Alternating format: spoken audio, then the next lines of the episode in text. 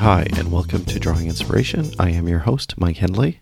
Episode 54 Chasing Your Dreams, Animal Crackers, and Painting Every Day with Scott Sava. Hi, everyone. Welcome back. I hope you're doing well. I have uh, a few updates I'm going to go through, and then we'll get right into that interview with Scott, which I am sure you're going to enjoy.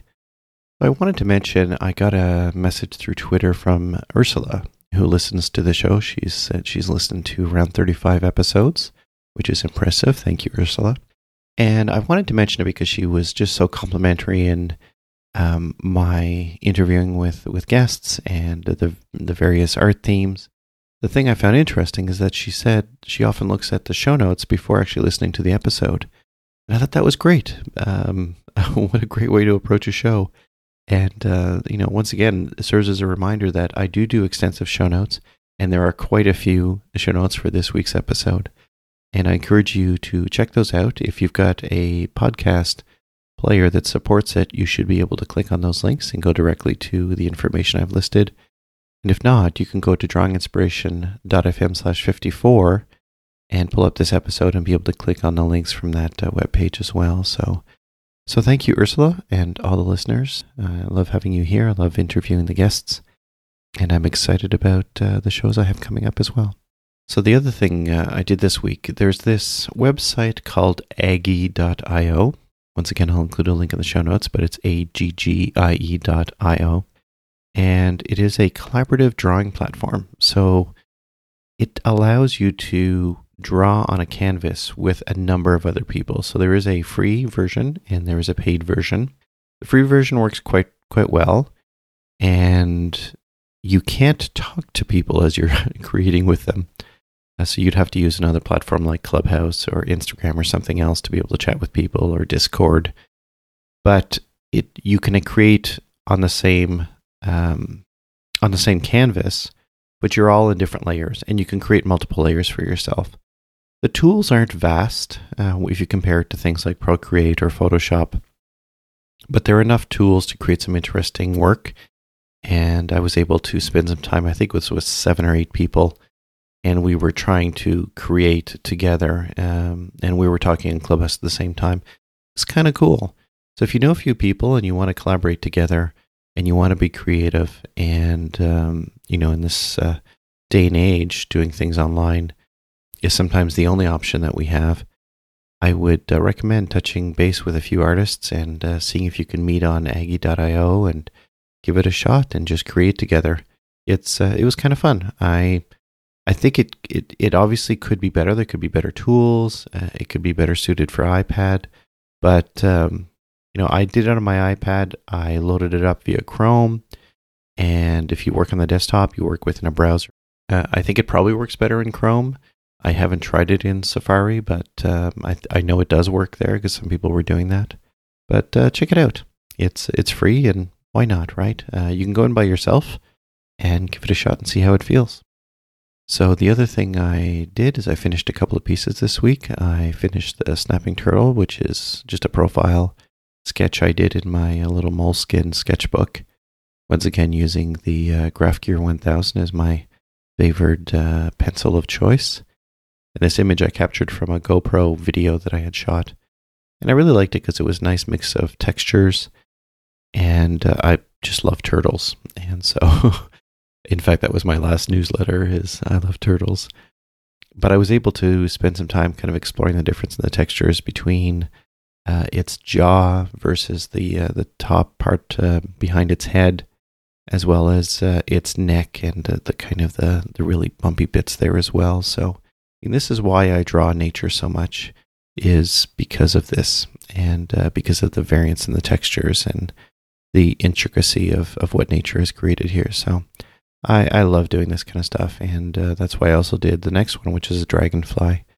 And that was a good kind of exploration. That I had to be so much lighter than the turtle, especially in doing the wings and trying to show the overlap of the wings. And uh, that one I I didn't spend a whole lot of time on it. Was maybe an hour on the Dragonfly. But uh, once again, that was fun. So, uh, what's coming up for me? I think I'm going to do some plein air now that uh, the temperature is, is rising, and um, I'm still going to probably have to socially distance or just hide when I go and do this, but I'm going to be doing some plein air. I'm going to try some um, portraiture uh, via Procreate, and we'll see where that's going to go. But I kind of want to explore that a little bit and see what I can do and see if I can sharpen up those uh, skills with regard to uh, doing portrait work. And of course, I'm going to do more graphite as well. I can never leave that behind. So uh, I'm always going to slot in a little bit of graphite work as well. So follow me on Instagram. I'll be posting updates and works in progress as I continue to do this kind of stuff. So I think that's it for updates. We'll now uh, dive into this interview with Scott. My guest this week is an artist, director, writer, illustrator, and also a TikToker. In fact, that's where I first discovered his art. His ability to pull together a story into a 60 second short was the inspiration I needed. He openly shares his wonderful paintings mixed in with his past experience, which has pulled in millions of views.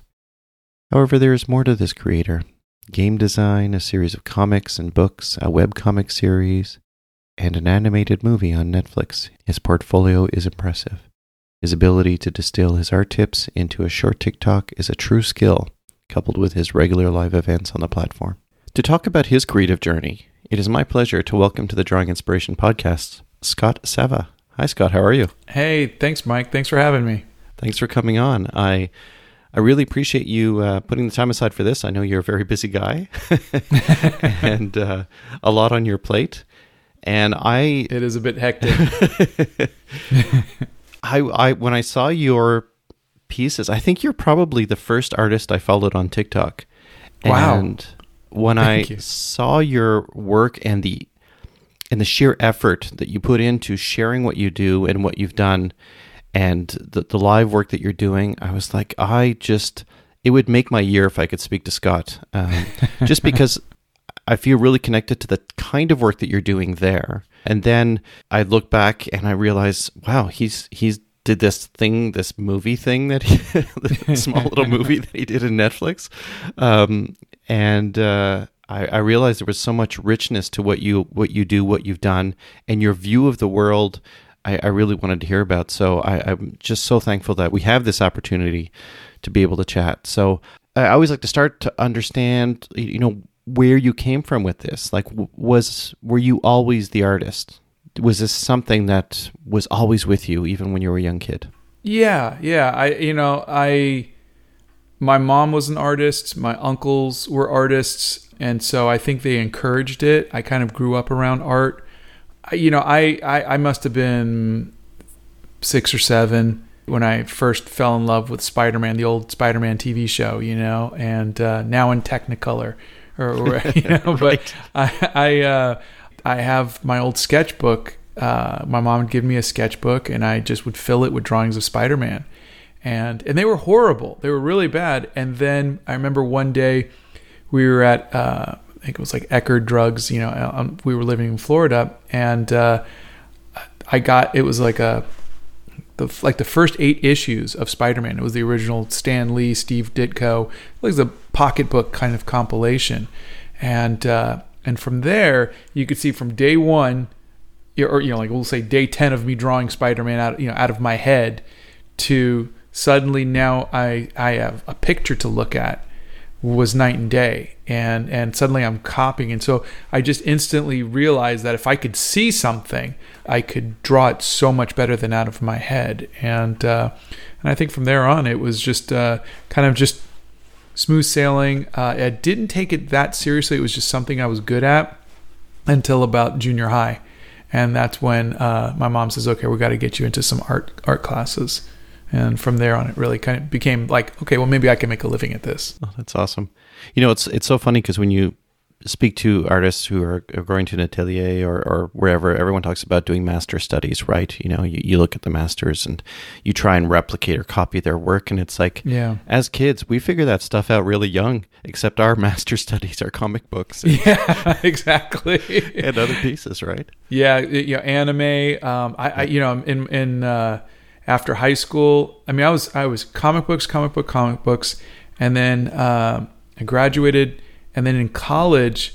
Um, I got exposed because art history. I got exposed to all of you know uh, J.C. Leyendecker, Maxwell Parrish, N.C. Wyeth, but I also got exposed to a lot of anime. Um, which you know in the 90s you know late 80s early 90s is you know was pretty cutting edge. You know there was a, and and uh, we'd have to go to japantown to go find stuff and books and, and whatnot. But yeah even that i you know i remember getting you know vhs of dragon ball z and just pausing it and and do just doing figure studies from it. And uh, so it, it was just i think i think as artists we're we're in some ways sponges but also mirrors. And we reflect the world around us through you know through our own lenses. And uh, mm-hmm. and I think that's just what we do is I see something and I want to replicate it. I see something and I want to it's almost like I just want to absorb it.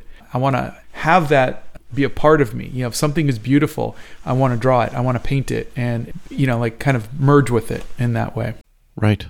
Yeah you talk about in one of your recent TikToks about you know this mosaic of who you are right? Yeah, yeah. yeah. And uh, I want to explore that later because I think that's exciting. And I, I agree. Like you just want to attach this stuff to you.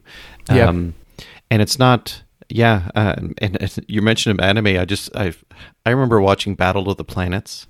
Yeah, um, and and building the little Phoenix ship out of paper. I built like a 3D yeah. model of it, and you know with Jason and Tiny and like that. Yep. At the time, there was like Hercules and the silly yeah. Hercules uh, animated show. Um, but Battle of the Planets and, and all the anime that was coming out at that time, it was like it was so great, cutting edge, amazing. Yeah. Uh, Star Blazers was was huge for me too. Yep. Um, and then Robotech came out. Um, and uh, but yeah, it, it, it was just eye opening. But yeah, comic books. I have so many comic book artists that I just idolize, and I would copy them and copy them and copy them, and uh, and you know, and I, I, that was my goal uh, because I, because Spider-Man was my first love. It's all I want to do is be the artist on Spider-Man. That was all I wanted to be. Was I want to draw Spider-Man one day, and uh, and it took me thirty something years to finally do it, but I did get to do that, which was really cool. But uh, that's awesome. It was it was an obsession, all from a childhood, you know, TV show. So you you went to college into art or animation, or what, what did you pursue at that point? No, um, uh, I went to the Academy of Art in San Francisco. They didn't have animation at the time, so it was uh, your choices were fine art, graphic design, photography, or illustration. And uh, so I was illustration, and okay. um, and and I loved it. You know, it was it was really good. I, the funny thing, I I talked to. Um, Tony Bancroft, uh, who was my co-director on Animal Crackers, and he directed Mulan. But he went to art school to be a traditional animator. And, and and I would joke with him. I was like, we both went to school for some for for a career that is no longer viable. You know, illustration is no longer a career. People Photoshop everything. Every movie poster is photoshopped. You know, everybody takes pictures with their iPhone and puts it into a magazine. You know, there's no there's no illustration anymore. And same thing, there was there's no traditional animation. And I see a couple studios are trying to make traditional, but it's even even so, it's still being done digitally. You know, they're still drawing on on tablets and whatnot. And so we joke that you know our our, our degrees are worthless. Well, I mean, you know, it's uh, it's it's a good point. That happens with so many industries, right? As we've changed, and yep. I think maybe colleges and universities teach us how to learn versus um, and teach us how to consume this information yeah. and be able to, to leverage it against what we're currently doing in life. So, did you have illustration jobs through college? Um, I had a couple book covers that I did. I did a Michael Jackson book, and I did, um, I think, like a Def Leppard and a couple others. You know, of the time, it was the the late late '80s, and um, I never got to see them published. The, the the book publisher, I I don't know if they ever made the books. Like I can sometimes find them okay. like in, in book searches, but I can never see the book cover. So I don't know if they ever got published. Um, yeah, they maybe solicited but never got published. And and you know, and I got paid, and I did some interior work for some you know, encyclopedias and whatnot. Um, but my first like published cover work was. Uh, for a gaming magazine when I was um, working for Atari.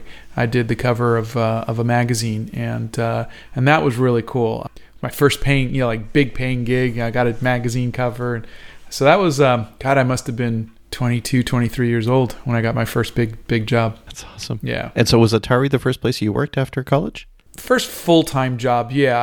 Um, I I had gotten a an internship at Sega of America my junior year of college and so I was learning um, 16-bit animation at the time, and uh, so I was I was getting paid, but you know it was just after college, you know after classes and whatnot.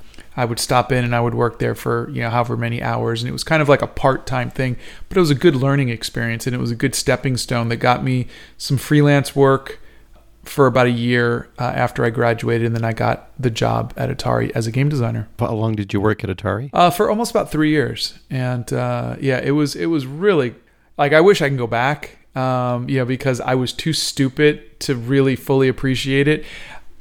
I was still so young, and they had a game room and a cafeteria.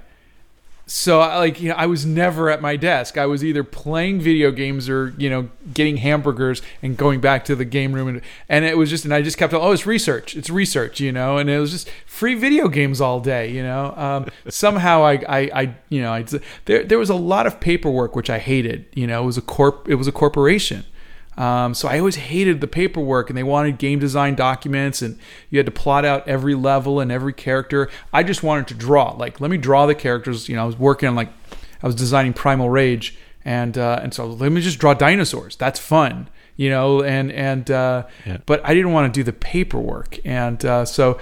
But again, I mean, I was young, you know, and, and they were very patient. I mean, for three years, they until I decided I wanted, you know, I got a better job moving and it was not necessarily a better job but i got a job working in los angeles. And so you know we moved down there but uh, they would have kept me on. They were just the nicest people you know uh, it was great it was a great job. So what pulled you to uh, LA? oh la was um, a chance to work in comics. Uh, i got a job offer to work at malibu comics and uh, they had a game division so that was you know i had all that experience in games as a game designer. I was a two for one which people loved was you know i was a game designer but i was also an artist so I could animate, I could illustrate, I could you know draw, plus I could do the design work. So they were kind of getting two two employees at the same time, and they would exploit that forever. You know, and it's like you know why don't you draw everything and do you know? So um, it that was good, but the the the draw was uh, I got to do the covers for Star Trek. Uh, at night, and so that was my first comic book work, and I was doing that, and then I was doing like the coloring, uh, like they were called color guides. So they had a whole team of uh, digital colorists. This was, you know, 93, I think. And they had digital colorists, but they didn't trust the digital because it didn't matter what page, each one was getting a different page. So it, it, the coloring would have been all over the place. If you say, here's one page, go ahead and color this. So what they did was they had, they would hire someone like myself. They would print everything out on Xerox paper and they would say, just color this in and guide the artist so they know what to do. And so it was like you're getting paid. I don't know. I think it was like 25 bucks a page or something like that, you know, and you're getting paid to color in comic books with a marker, you know. So it was it was a really great little side job, and I did. God, I don't know, a, a couple dozen issues of Mortal Kombat. I would do Bruce Lee comics. I would do Star Trek comics. What I mean, you know, they were getting a real illustrator to just color in their stuff. So they were getting really good colors. I love colors. And then, you know, I would add lighting and, and reflective lighting and, and, and, you know, the core shadows and just all the stuff that the, the you know, the, uh, the people on Photoshop would have never done or added in. And so their, their stuff. So it was, it was a good relationship on top of me getting to do the covers and then the day job that they were paying me for to do the video games. Huh. Wow. Yeah, it was, it was good. It was fun. That sounds like a lot of fun. And so how long were you there? Um, I was there. Uh, my wife and I, because Donna, uh, my wife, uh, was working in the marketing department there too. So it was really great because we were working together. We really liked it, and it was fun because we'd have like Ozzy Osbourne coming in, and we'd have you know like like just Stan Lee would come in, and and uh, and then we get all these old old uh, Marvel comics people like um, you know Marv Wolfman would come by, or um, Barry Windsor Smith would come by because he was working on a, a comic series with them too. I remember one day um, and my wife knew because she was working on this, but they announced that they were selling uh, the company to Marvel Comics, and uh, and so you know the the company essentially just got absorbed. So we all, you know, we had like six months to a year to find you know a new job, but we eventually had to go and find a new. So I, I'd say it was about two or three years we were there, Okay. and uh, so it was about the the mid to late '90s. There's this company in Burbank was looking for uh, animators for uh, the next Casper movie, and uh, and I was I, I knew nothing about working in in um, movies or anything like that, but they were desperate for animators. And um, again, this was maybe 95, 96, and there were just not a lot of computer animators. And I had some experience with I think they call it bitmap animation. So you know, it was uh, six. You know, it was, it was, pixel by pixel animation. It wasn't 3D. Right. Um, and uh, so I I went out there. I tried out. They would show me the thing. I'd ask them, okay, what does this do? What does it, you know? They would basically. I was there for a day, and I guess I impressed them enough. I did a little animation of Casper, um, you know, just flying around, to where they gave me a job, and then within two weeks this is this is no credit to me. This is just how bad the animation pool was.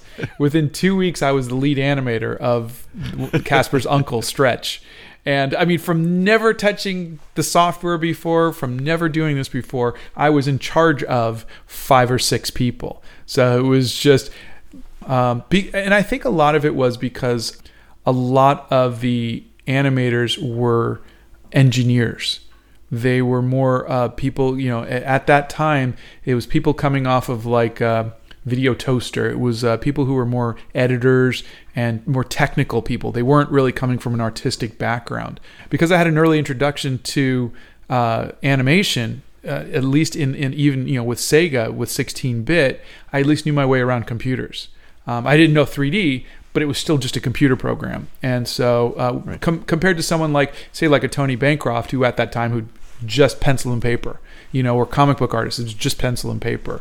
Nowadays, everybody has to know digital. Um, computers are everywhere, but um, this was this was something that uh, it just was the right place at the right time. Yeah, I remember uh, I had access to some SGI boxes um, back in the day. Oh uh, yeah, those refrigerators, those mini refrigerators. They were so nice, weren't they? Like yeah. they were just beautiful looking machines. I was uh, working uh, beside a company that uh, distributed them in the city I'm in, and I remember seeing these machines, and then the people that were kind of showcasing the software were the engineers trying to do kind of cool stuff with animation yeah. with the software they had and it never looked great and i really i, I never got access to one but man they were beautiful yeah yeah graphics machines uh, they were 20 30 thousand dollars each at the time, you know, it, it, it was insane. Yeah, it was crazy. So I'm curious through all of this, were you still drawing in your spare time? Yeah, because I was trying to get that gig doing Spider Man. So so every cool. year, every year we would go to San Diego Comic Con, and I would bring my portfolio, and I would show them new work, and every year they would reject me, and so that was all I was doing. You know, I was you know I'm always sketching, I'm always drawing, but I was always just trying to get better. I was illustrating, I was doing paintings, and I you know, whatever whatever would impress Marvel Comics enough to give me the gig, and uh, and so I just uh, I couldn't I couldn't convince them. I was using colored pencils and markers a lot, um, and I just my style just wasn't it just wasn't it. And then Alex Ross came along with Marvels, and that was all they wanted was watercolor. You know, water. You know, we want that realistic. You know, kind of smooth. And and my stuff was very early '90s angular and you know scratchy and you know messy and and it was so it was just they would say, "Can you do it like Alex Ross?" And I was like, "No, you know, this is really good." You know. Um, but yeah, that that really really kind of stymied me for a couple years. Hmm. And so you worked on so back to to Casper. You worked on Casper, and then did you do a couple of movies after that as well? Yeah, I did two two Casper movies, um, and then uh, I did a lot of TV stuff. I did worked on Power Rangers.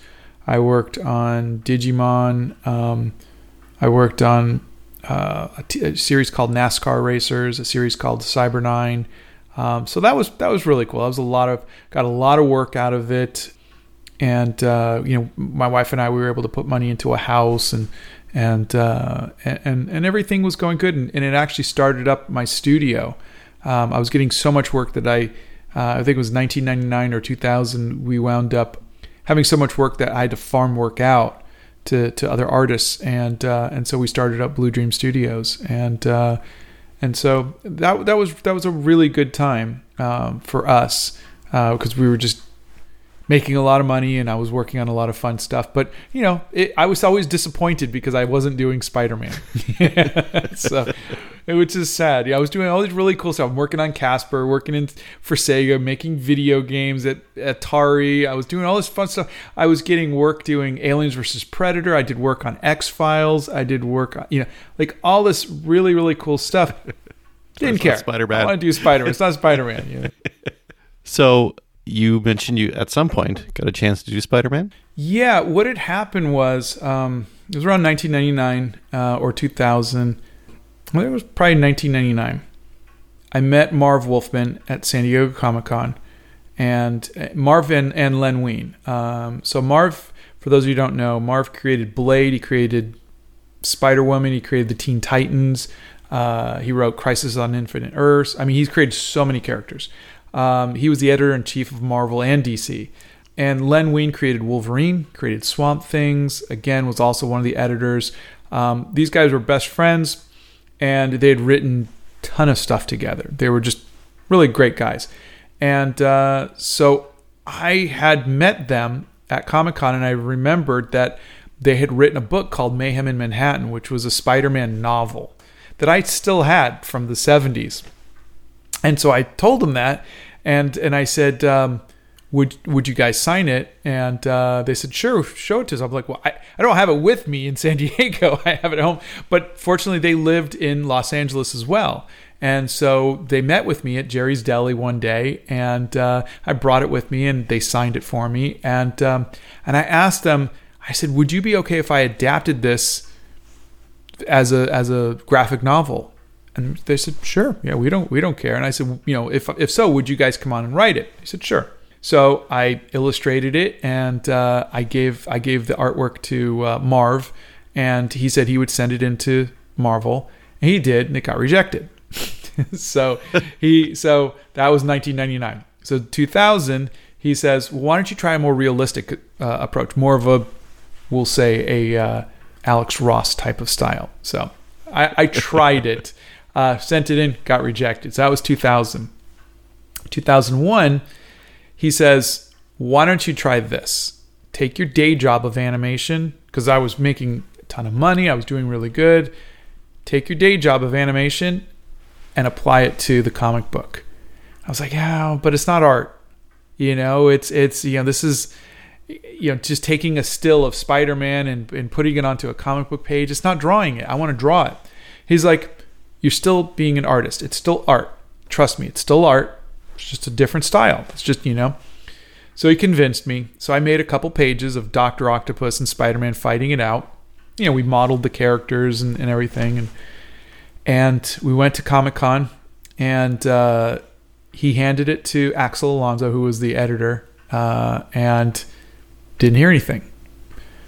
Waited like June, July, August, September um, no, it was June, July, August. And uh, I get a phone call. And this was back in the days of caller ID. And I got a caller ID says Marvel Comics. And I was like, holy crap, holy crap.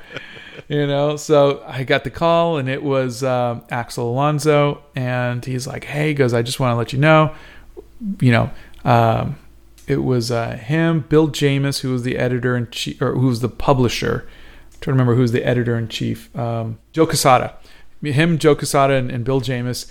They looked it over. They thought it was amazing, and uh, wow. would you know we'd love to do this. I was like, and I told her. I remember telling him I've waited 33 years for this day, or you know, however, however long, uh, 32 years. I've been waiting 32 years for this, and uh, so he's like, Well, you know, are you going to be in New York anytime soon? We'd love to sit down and talk. I was like, I will book a ticket right now.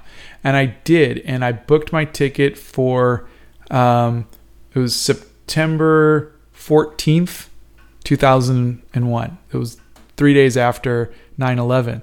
And, oh, wow. uh, and so right. I remember, you know, uh, of course, after 9 11, and my wife and I were like, well, we, we can't go. I, I don't know if it was three it was within it was within a few within a few days at least it was up to the point to where they lifted you know the the no fly zone you know and uh, and so people were allowed to fly again tensions were really high it was the first time ever seeing military uh, you know soldiers you know in the the airport you know because the airports were always so relaxed and everything and Right. now there's there's armed you know and then I remember flying over and seeing not you know seeing ground zero still smoldering you know I mean it was still smoldering at the time and so it was a very somber meeting but everybody was very very nice and they were so encouraging. They're like, yeah, we want to do this, but we want to do this as a series, not just a one time thing.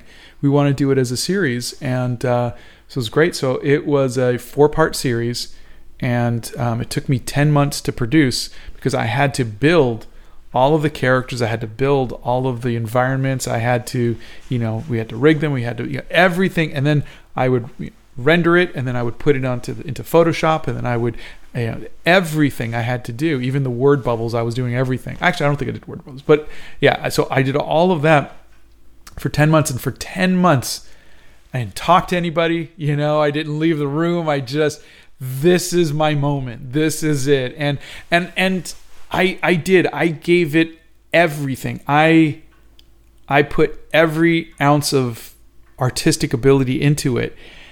And it was not a good looking comic. I mean, I was pushing the the technology for 2001. I was pushing it as hard as I could. And there are panels that are beautiful. There are panels that are really beautiful. But it's still my first time ever trying to do this. I was fumbling my way through it. Marvel was really happy. It was the number 4 comic book of all comics for the month for that month. Um, you know, so it sold out. You know, it did really really. well. I think I even got like a little residual check or something, but it did very well. They turned it into a graphic novel. The first issue came out with the Tobey Maguire Spider-Man book or uh, Spider-Man movie. It you know Marvel was happy. I was happy. They were asking me if I'd want to try doing the Fantastic Four or if I'd want to do the Avengers, and I think I was a bit exhausted, so I took a little bit of a break, you know, just so I can kind of just look around because it didn't pay very well, not like Right. not like animation. But I think after that point, I kind of just sat back and I told my wife, I go, I did it. I I accomplished my life's dream. I don't know what to do anymore, you know, and uh, and I think uh, I got really good advice from Len and uh, Marv, who said, "Trust us. Don't go back to Marvel and work for them because you know we created all of our best characters for them, and we don't get any money for it. They're making millions and millions of dollars off of our creations." They said, "Create your own stuff. Make your own stories now. You you got to fulfill your your childhood dream. Go and make your own story." And um, and I think it was around that time that my wife and I we decided, okay, we'd been married for nine years. Maybe you know now that I'd gotten the Spider-Man thing out of my system, maybe now's a good time to uh, to have kids. And then we wound up uh, getting pregnant with twins, and uh, and so I turned that creative energy into writing books for the kids, and and I've written like twelve to fifteen books for them uh, over the years. I just started just saying, okay, well, I'll write books for, for them. And, uh, and that became my next kind of focus was the kids, the family, and telling stories that they would like. That's awesome. Yeah. So, what, did that end up becoming the uh, Dreamland Chronicles? Was that yeah, Dreamland was something I had been, you know, you got stories that are, you know, you, you write down ideas and stories that have been with you since you were in high school. Um, I had always loved vivid dreaming, you know, I'd lucid dreaming and I'd always had them and it wasn't until college that I got introduced to Little Nemo in Slumberland, which was a an old comic strip from um, the turn of this, you know, 18th to the 19th century. You know, it was 1905 to 1910, and it was about a little boy who would every night in the strip he would go to Slumberland and he would have adventures with the Princess of Slumberland, and uh, and then every at the bottom of every panel he'd wake up. So if he was drowning in his dream, it was because his mom was throwing water on him to get him to wake up, you know, or if he was falling, it was because he fell out of bed. And, and it was always this cute little thing. And, and I remember looking at the comic and going, I wonder what happened to Nemo when he grew up. Did he still dream? Did he fall in love with the princess? You know, like how did that relationship go? And that was the impetus for Dreamland. I mean, I uh, up until I really started writing it in earnest, it was he was it, the character's name was Nemo. I was just literally just taking that and, that. But um, yeah, I started the Dreamland Chronicles probably when my boys were born, and um, and I just started creating this.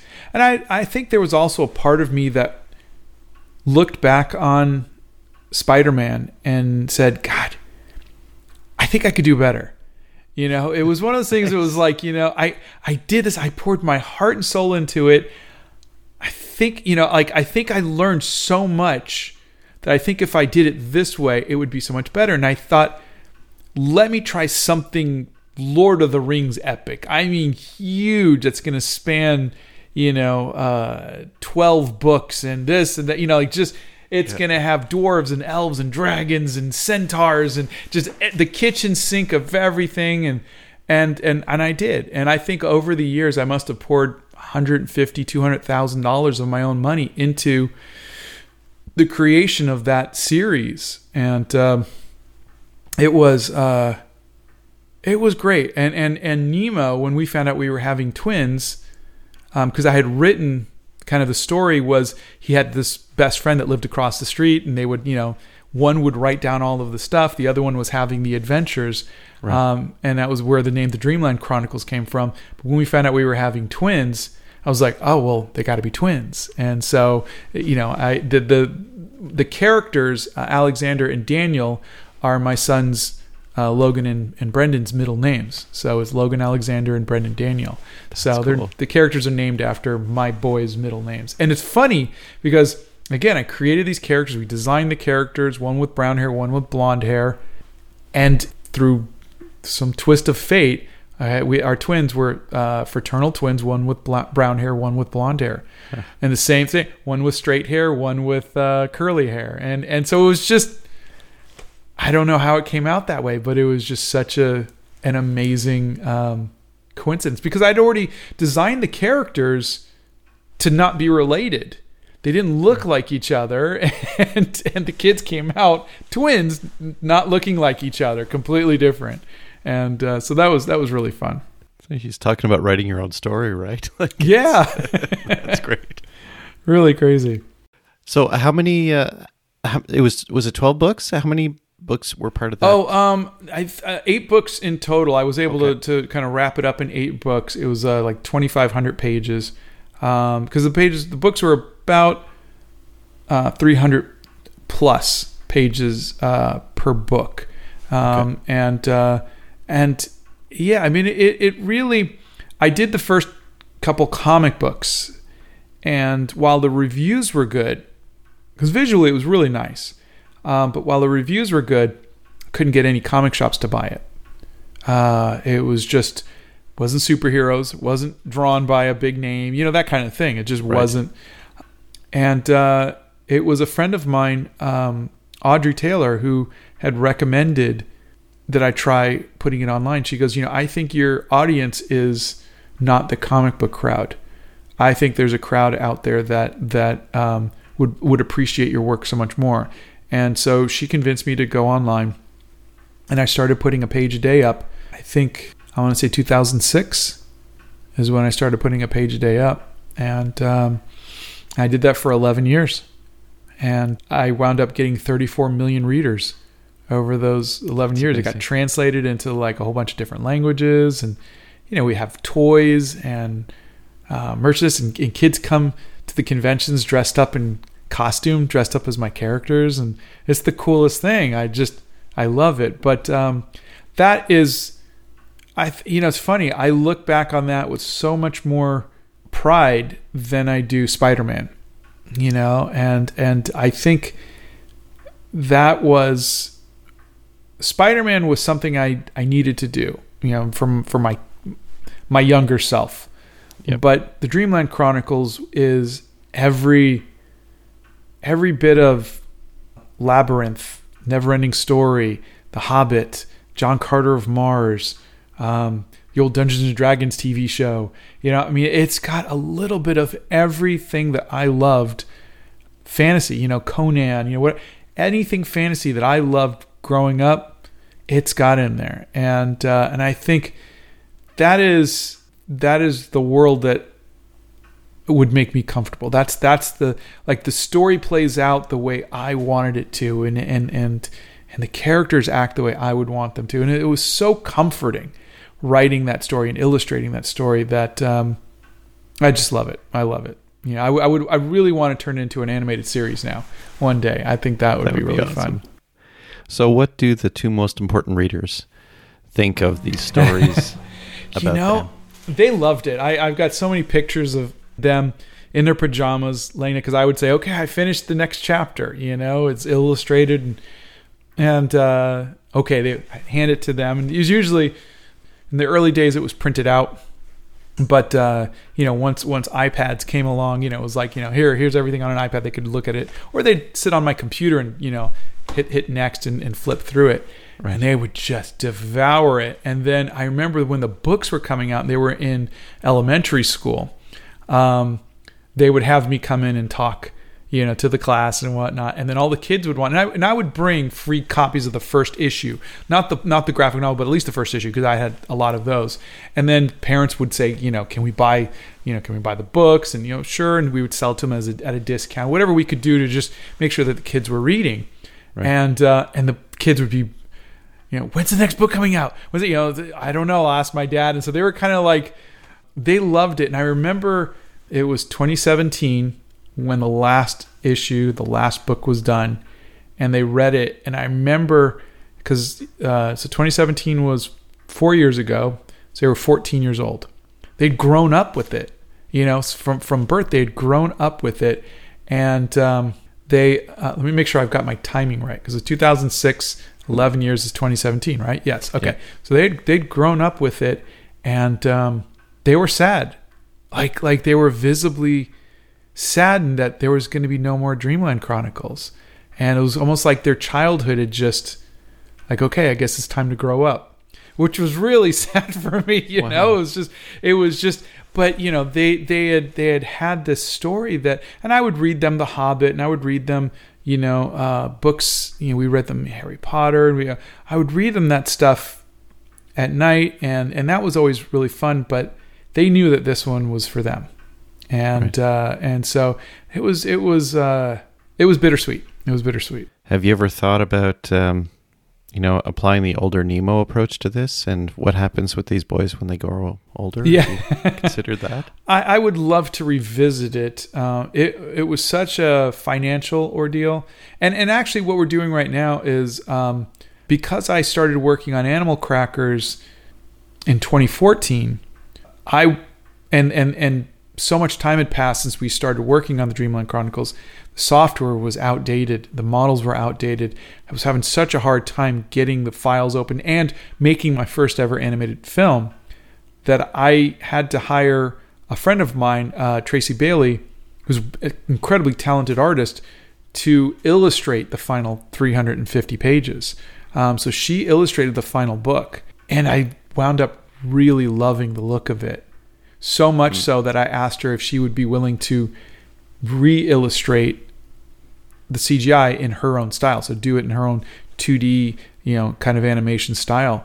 And she agreed to do it. And um, so we set up a, a, a Patreon, and she gets paid from that. And um, now hopefully next project I can you know pay her a little more. And but she's got six seven years worth of work ahead of her if she can you know if I could financially keep her afloat.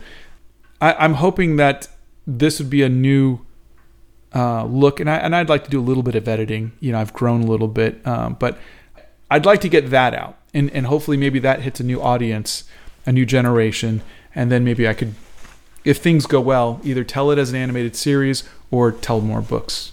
You know, That's but awesome. I, I yeah, I, I love this new look. I think it's really good. That's uh, that's great. I, I I'm working on a short story for my girls. That's kind of an autobiography. Um, Oh, I lost my great. mom when I was quite young, like when I was Oh. 17, and uh, so the story's around that. But it's around technology, and I have two daughters, and so I'm trying to show how powerful women can be and, and teenage girls can be in this book, and so that's Oh, what I the story's about. And uh, yeah, so I, I'm I'm 65,000 words into it, and I've thought about, it, and it's, there's no illustration, but I've thought about Mm. now that maybe I should make this into something that's more illustrated. Maybe not a graphic novel, I don't know, but man, speaking to you and hearing this story, it's because I started drawing um, in my 40s when my youngest, because my wife went back to, to work before I did. It, it was just, it was easier for us to do it that way. and I was home with my youngest, my oldest, I should say, and I was drawing dinosaurs for her.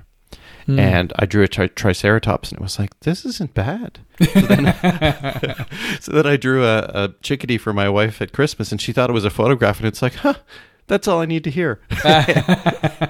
and you know, 14 years later, whatever, uh, that's where oh, we that's are now. That's fantastic. So it's amazing how kids and, and family and friends can inspire you to. They can. really they can inspire you and encourage you to, to do things you never thought you'd do. I mean, I've written books. I was I was never a writer. You know, I've written books because of my kids. You know.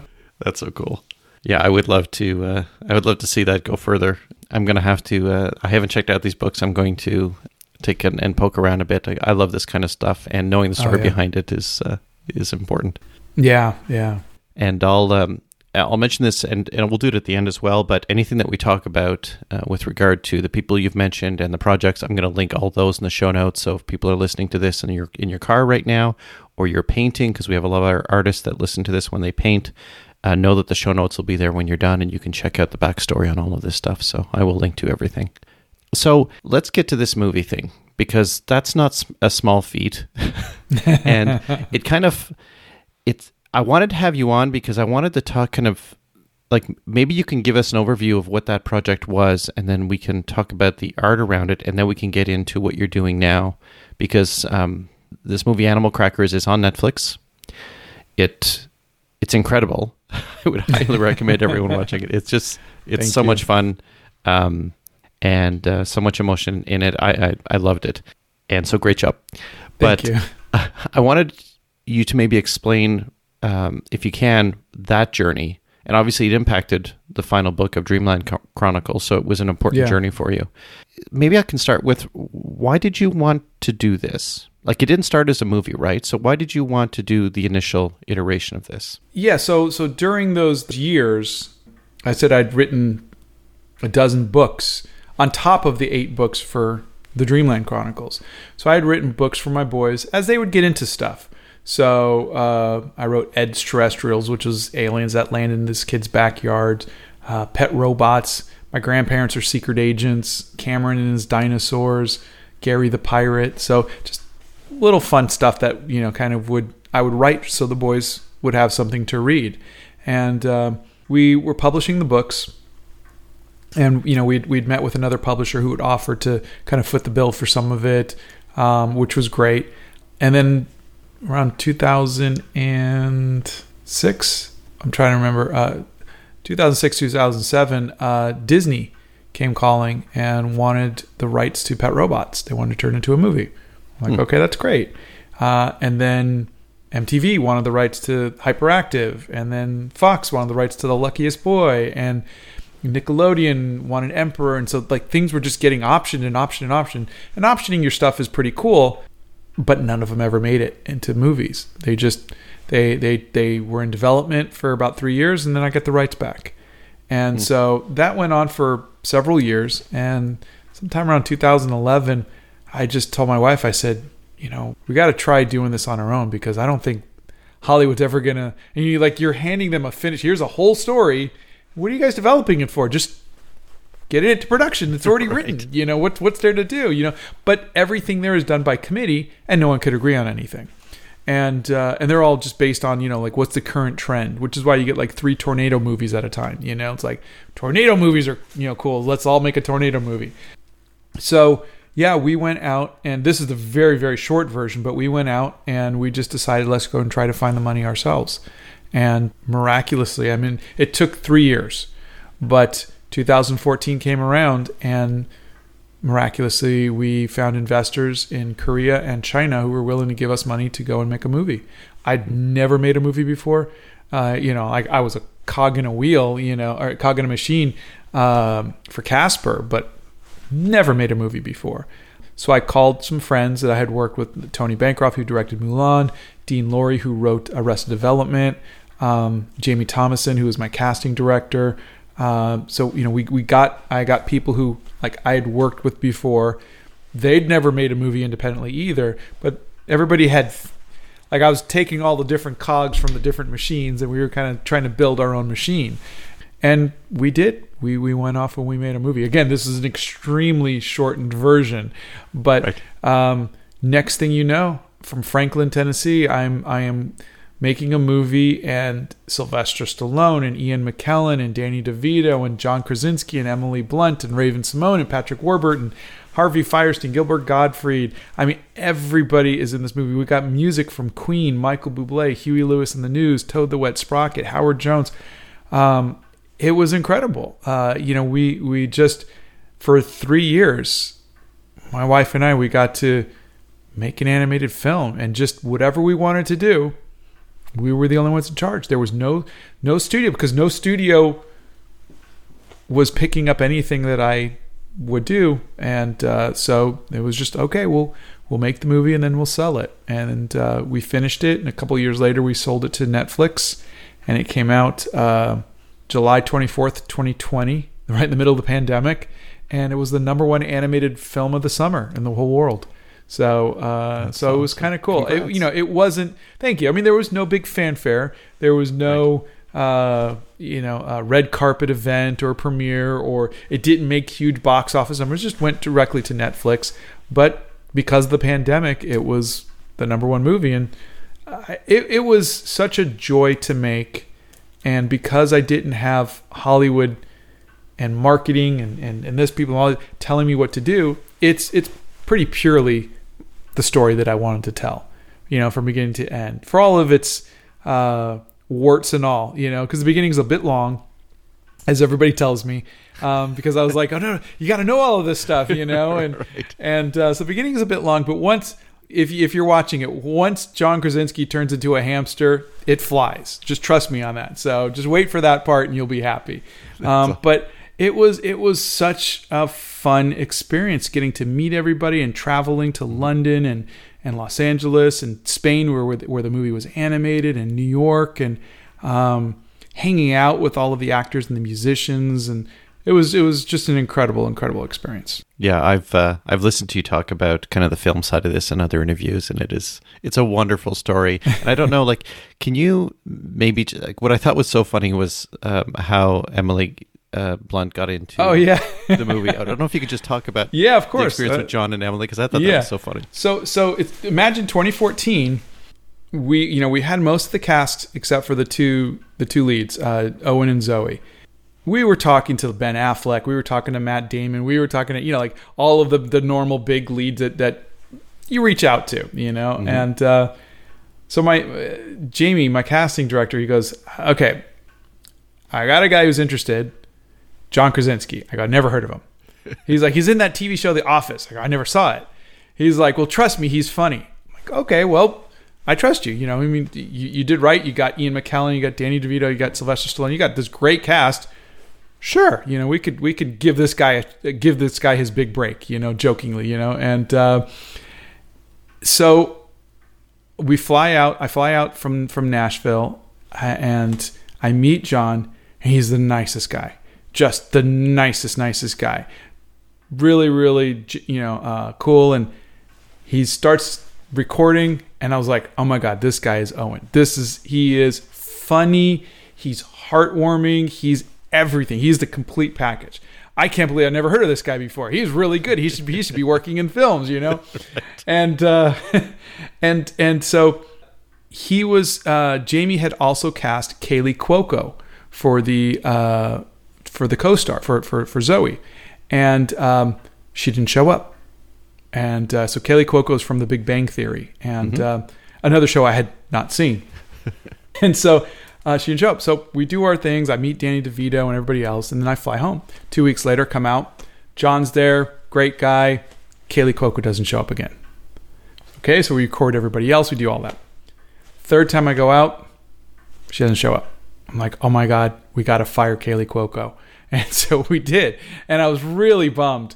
And so John, not knowing any of this, is hanging out and and he had just finished the session. So I was in the recording you know uh, room with him, and um, and he's just telling me he's like you know he goes I just want to tell you he goes you know my wife just thought your script was so funny and so adorable and heartwarming and this and that and I had no idea who he was married to because I didn't know who he was in the first place, anyhow. and so I was just like, oh, well, please tell your wife thank you for me. Fortunately, the microphones were hot, and everybody comes running into the room, and they're like, "Whoa, whoa, whoa," you know, and they're like, "Would your wife be interested in in being in our movie?" I'm like, "Why are you asking this poor guy if his wife wants to be in a movie? That's embarrassing," you know. I didn't know he was married to Emily Blunt, and uh, fortunately, he just he pulls his phone out and he goes, "Hey, babe, you want to be in the movie with me?" And she's like, "Sure," and that's how Emily came on the film, and they were just ador- It was their first ever film working together they were so excited because they had, you know, they were just, I think a year or two ago, they just had their first baby. And, um, and they were just so excited and having so much fun. And John kept making Emily laugh the entire time to the point to where I was just like, oh, let's just keep it in the film. It's so cute. And, uh, and they were just, they were just the best. I, uh, you know, they, they, I would say, uh, almost 50% of the, the, the dialogue that you hear is ad lib. It's just stuff that they made up because they were just playing around so much. I was just like, oh, this is just so fun. They were just such a, they're such a genuinely nice couple of people. You know, the the work he did through the pandemic last year with his news bit. Yeah, some good news. Like what, what a nice Yeah. guy. Like Yeah. he just, that's awesome. I'm so glad to hear that. That's a wonderful story. Yeah. in doing all of that, you know, you're going from Illustrator to now this, you know, huge movie that's on Netflix with these massive stars. Um, what would you have done differently? I would have paid myself. I didn't pay. you know, I, I, it was like, it was my first movie. Um, you know, I don't need to get paid a big salary. I'll take a little bit of the back end. Never take the back end because there was none. You know, we sold it to Netflix and there was no back end, you know, so I would have paid myself. That would have been one thing. Um, other than that, I think I've been really good. Like when I did Spider Man, I've been very good about being in the moment. And so I, I, I, I usually don't stress about things that much. I just focus on the the fact that I am doing something that not too many people get to do. Whether it was doing Spider Man or you know working on Animal Crackers, I knew that that was something very very special. And so I think every every moment that I was doing it, I was just absorbing it. And so I, I, I feel very confident about that. But um, yeah, other than that, um, I don't like to look back. Um, I, I, I don't mind learning from, but I don't really like to look at things as mistakes because I usually I usually say that I do, I do the best I can with the information that I have. And so I, I the same way I look back at Spider-Man, I go, I don't regret. I know I could do a way better job now uh, doing Spider-Man, but I didn't have that knowledge back then. I didn't have the technology back then. I knew that I poured every ounce of artistic ability, all of my heart, all of my soul into it, and that's all I could do. And so I don't regret anything. The same thing with Animal Crackers. I don't regret. Would I go back and fix the story? Would I go back and do that? Of course. But people, you could spend your life trying to fix the past, or you could just make a better future.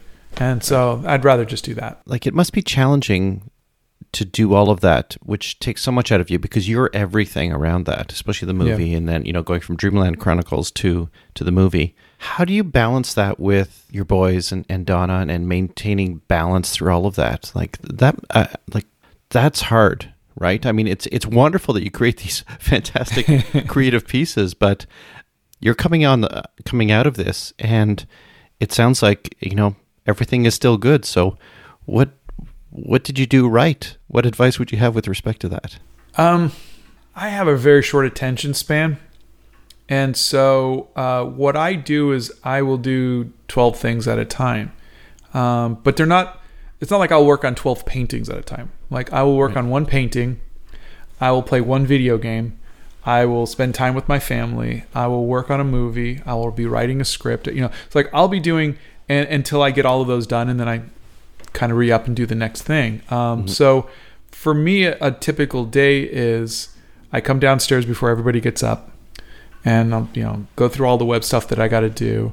I'll draw, I'll write, I'll do whatever. Then you know my wife will get up, and then I'll spend time with her. And when the kids, I'll spend time with them. I come back, I paint a little more. I go do this. I take my phone calls. So I'm I'm, it's it's not. Um, I think they call it like hyper focusing. Like I'll hyper focus on you know this for 15 minutes, and then I'm moving on to the next thing. And so I think I kind of utilize my I don't want to say disability, but how my brain works. I kind of utilize that to make sure that the kids get so much time. Let's go out and play football. Let's you know toss the ball. Let's go for a drive. Let's do this. Let's do that.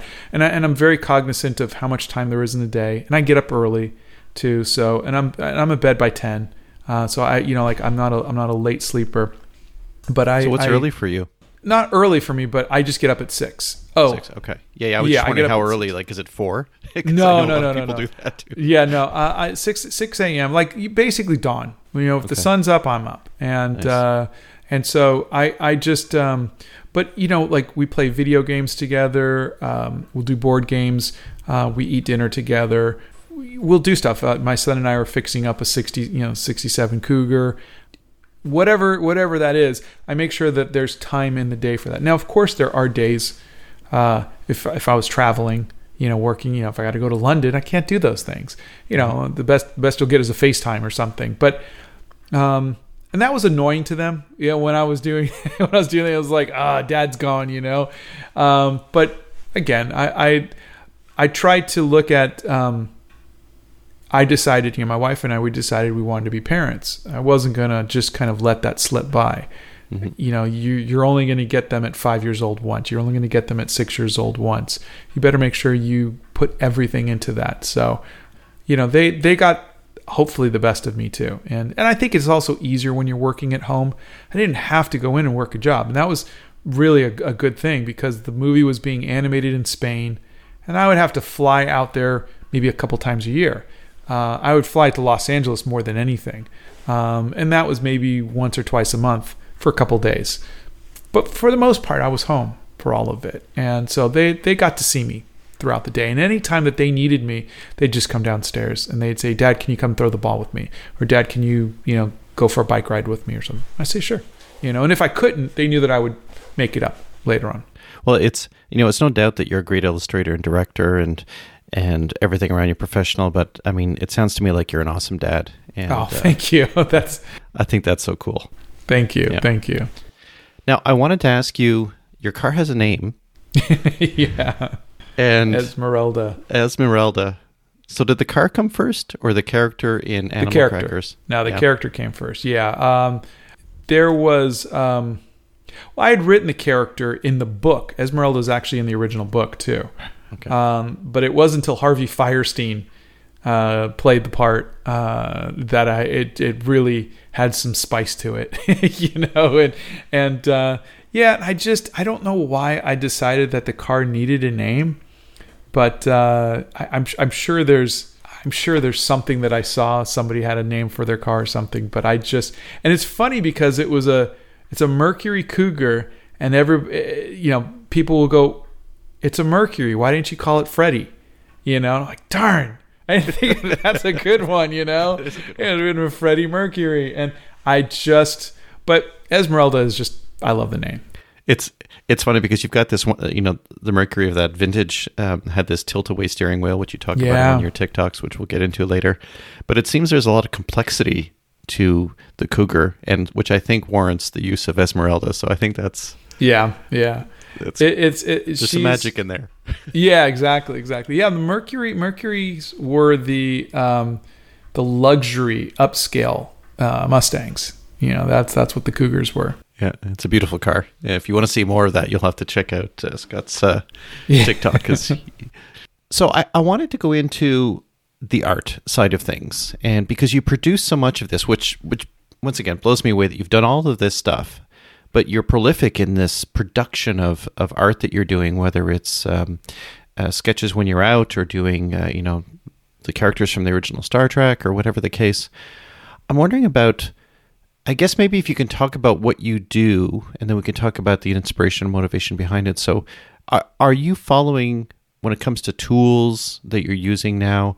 Are you consistent with kind of the paper you're using? The um, like you use gouache a lot. Um, so, what's your kind of process around this now? Like, do you have it pretty locked in as to what you do day to day in, in doing your work? No, no. No? I mean, I've been going back and forth between different. I've been trying different paper. I have paper that has been working for me. It was actually Santa J. Claus uh, on TikTok who who uh, recommended I try this certain nicer paper, and I was like, well, I have this really expensive French paper, and so we actually did a live where we just sat around trying different paper and how the watercolor reacted to it, and, and I did some paintings with different different materials and different paper, and I haven't even tried different watercolors. Um, I've also, you know, there's just some days I just feel like painting in gouache. And so, like the Guardians of the Galaxy ones that I did were in gouache. Um, I did prints in gouache. So, I, some days I just want to do gouache. Some days I just want to do watercolor. I've never had the same style for more than a decade. So I think I just I I like to change things up. I get bored very easily. Um, but I also love that the the pandemic. You know, I think I was sketching in my sketchbook. I was taking my sketchbook. I was traveling. I was going places, and uh, and then the pandemic hit last year, and then I just went for like three months of no drawing, and I just was like, I've I've got to do something, and uh, and then I discovered TikTok in August, and I was like, okay, I'll I'll do a painting a day, and um, and then one painting a day became two and then became three you know i was just but but but in doing so i remember the first drawing i had done in three months i had drawn or i had painted i was starting to paint, paint the cast of hamilton. And the first one was just so bad and then the, the next one and the next one and the next one. I by the time i got to lin manuel miranda i was i was okay it's starting to look a little better now. Like it was starting to it's like i was getting the cobwebs out. And then things started to pick up on TikTok, and um, I started really finding a, like a comfort zone. I was filling up sketchbooks, and uh, and uh, and and I, as I was doing the the pages, I could see I was feeling more confident. I was getting there was uh, that comfort where I would go. I, I'm not terrified every time I'm looking at a blank paper anymore. I, I know that it'll come out okay. It's not going to be horrible. It might not be my best, but it's not going to be horrible. And I think that was really comforting just to know that I had reached a plateau to where I wasn't going to put out crap. Like I wasn't terrified like what's going to show up today. Um, and and that was that was a first for me in like my entire life of having that comfort. But that was because I was doing it every single day and I was doing the same style. I was doing this pen and ink and watercolor, and I was doing it every single day. I wasn't just playing around, playing around, playing around, and and that that really gave me some comfort. And then um, in January, I started doing the lives, and uh, and I think I, I picked a size, a very small size, so I could sell the paintings, so people could have them at a cheap price. You know, if I could.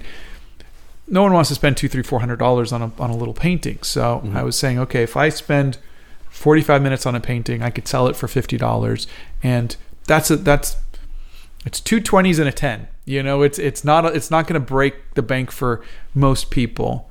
They could own a piece of art, and I don't and I feel like at least my time has some value to it. Mm-hmm. Um, and I could do two of these painting during a live. It's an hour and a half live, and um, and that became something that really I hit a groove, and and I became uh, just more proficient at it. And then, and of course, I got bored and I started painting in gouache, and I started doing other stuff and bringing out the colored pencils and whatever. But I, but but you know that lasts for maybe a week, and then I come back and I do the do the, the pen and ink again. Yeah, so I you know I I'm really happy with my comfort zone, and the fact that you know I have a technique and a style that is a go to that I feel comfort with. For for my entire career because I wasn't painting every day, I wasn't illustrating every day because it was never my full time job. Um, it was always hit and miss with my illustrations. I would do 10 illustrations, and one of them was something I was happy with. Hmm. Uh, and and those are the ones you see.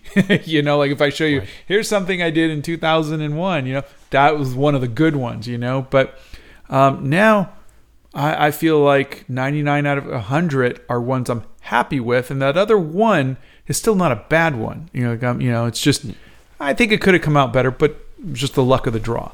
So I, am I'm, I'm feeling very very happy with that, which is very rare for me. I'm 52 years old, and I'm finally you know feel comfortable. I think that's a lesson to anyone who's under 52 at this point. yeah. sometimes things take a bit of time. I, I, just find it so interesting. You've gone through that, and Animal Crackers is an animated, uh, CG animated movie, and then you're coming back to the physical the textures and the ink and yeah. all that. I think that's incredible. And how many paintings have you done since coming back to it, let's say last August? Do you know? I think about a thousand. Yeah, I mean, um, I've averaged, you know, there's four, I, and I and I'm not posting a lot of the commissions. You know, so you know, like I've got six paintings on a board right there that I'm doing for. It's actually a friend of mine's anniversary. There's you know he's 45th year anniversary. There's six paintings there. I've got you know uh, I did three paintings today. Um, so I think you know you do 300 days. You know at three a three a day is is 900 paintings. Uh, so I, I think it's well over a thousand at this point. And when you say paintings, when you're talking painting, do you work in oil at all, or is it typically No, gouache? no, it's it's gouache, water, gouache or watercolor. Those are my, my, my two mediums. Um, I will use acrylic gouache from time to time, which is essentially just gouache that hardens like acrylic, but it's still matte. Um, but yeah, I, I've I don't have the patience for to watch paint dry like oil. You know, I just I was like, you know, I if you've been in the lives, you see me with the blow dryer. You know, I'm just going, hurry up, hurry up, dry already. You know, so oil is just not for me. That's uh, I I mean I love your work. I, I want to get out and uh, do some urban sketching. So I did some of that last year, not a lot. Oh, great. and I did some the year before, and I'm just I get so frustrated with watercolor, and then I go back to graphite. That's my preferred medium, I would say. That's my comfort tool.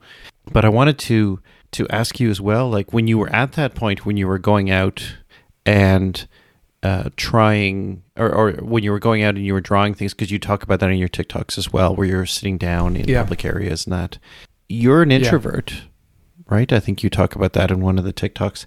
And I am as well. I act as an extrovert sometimes because there's a benefit Yeah. in doing that. I'm sure you probably do the same. Can you talk through that? Because I've done urban sketching where people are coming up and they're like, you know, looking over your shoulder. And I've talked about this before. They look over your shoulder and they're watching you. Um, it doesn't happen a lot, but it Yeah. does happen.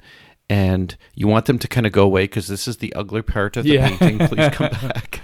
We're not ready here yet. Can you talk about managing that and and and and maybe like when you come back home when you're done, what does it look like for you? Do you need to wind down at that point? Can you just talk about an introvert going through this? Kind yeah i mean i i try to um I, I try to put myself in a bubble so i'll bring headphones or or noise you know just uh, earplugs uh, if i need to um, so that way i'm not hearing people walk around i'm not hearing people talk um, I, I really haven't had anybody come up to me and look over my shoulder i've been very fortunate with that you know um, maybe i'm just not approachable but uh, Well, the headphones but- help. That sends a message, right? That's- yeah, yeah. Yeah. Um, but but the thing is, is um, you know, I also take a photo as soon as I find something I like. I take a photo. In the event that somebody did, and I didn't feel comfortable, I'll just take it home and draw it at home. It doesn't matter to me where I draw it. Uh, uh, if I could sit down and I could paint in a place and it's a nice temperature and everything is nice, I'll do it. But otherwise, if I have a chance to come back to the Hobbit hole and work at my own pace, and you know, work, I'll you know I'll do that too. So um, I don't believe we need to be purists when we're out sketching. You know, there's people who I'm sure they're they're like, you know, you've got to do the, the the plain art painting and you've got to do it right there on the spot. I don't care. This is for my diaries, for my journal. You know, Right. um, if I want to take a photo and I want to come home and do it when I feel like it, I'm gonna do it. And so I try not to give myself too many rules that are going to put me in an uncomfortable situation. Um, and I, I just keep telling myself, I'm 52 years old. I don't need to do these things. You know, you're not the boss of me. You know? And that that's that's my that's my my motto is like I'm a grown man, and if I don't want to be around people, I don't. I'm not around people. I mean, I've I've I've sketched in pubs, uh, you know, loud pubs, and I'll put my headphones on and. But if I don't feel comfortable, I'll just take a picture and I'll finish it. Sometimes I just get the pencils done. Um, and I, I would say probably most of the times I just get it's very rare where I can actually be comfortable enough to get out the watercolors and the inks and do all of that in one sitting. Just because you know, uh, if you're in a busy, crowded place, I just don't like that feeling of just the claustrophobic feeling of people around me. I don't like the noises. I don't like the smells. I don't, you know, and uh, but I love looking back, knowing that I sat right there, and even if I just did a little bit of drawing, I was there. It, it, it it's it's like a it's like a little accomplishment. I got out of the house and I did something, and I wasn't there for that long. I uh, I mean, I, if I was so like during the pandemic, I got out a little bit. I I went to places where I knew there wasn't going to be a lot of people, or if like like uh, when I when I sketched. Um, one of the first ones I did on TikTok was uh, Puckett's Grocery. It was crowded. It was a su- crowded Sunday, and I was there with my son, and um, actually no, I was, I'm sorry, I was there with my wife, and we, it was just packed. And we're in Tennessee, and no one was wearing a mask, and it was you know, and I was going, and and our son has has uh, Crohn's disease. He has an uh, immune deficiency. You know, he's immunocompromised. Mm-hmm. So we're just like, there's no way I'm going to go in there. You know, and so I just parked the car across the street. I sat and I sketched, and uh, and and and so. Um, I will find a place that I feel comfortable if I, you know, if I can't Like there was no way I'm going to go sit in a crowded, you know, uh, room in the middle of COVID and do that. If there was no COVID, I probably still wouldn't want to go sit in the crowded room, right. you know. Um, but the thing is, is that I, that's me knowing my comfort zone. Uh, I, I have so many sketches in my sketchbooks at very crowded restaurants um, and that's because we were at someone's birthday party and I had to be there. So what I do is I find a place in the corner as far away from people. I put my headphones on, I sit and I sketch, and that's my happy place. That takes a, an uncomfortable situation and it makes it more comfortable for me. If it's a place where I can't leave, at least I've always got my sketchbook. And so that's always been since I was a kid. It's always been that um, distraction for me. Do you carry your sketchbook everywhere? Um, not like if I'm going to the grocery store, no. But if okay. if I'm if we're like, hey, let's go to Nashville for X, I'll bring it with me. And I, I you know I have that really cool Swiss medic bag. Oh, you do have so, a cool one. Yeah. so so I mean, it took me a long time to find something that fit my sketchbook and all my paints and everything. But I have that, so it's like I don't mind.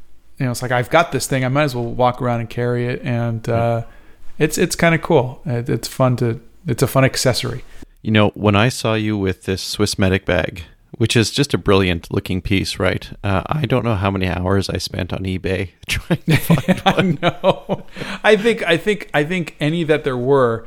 Um, yeah, I did find some on Etsy. People were selling them on Etsy for a, a lot more money. Um, but I mean, I think I got mine for maybe 150 bucks and right. uh, I'm sure. But I've heard from a lot of people who are in in Switzerland who say that yeah, they sell these things because they have surplus stores.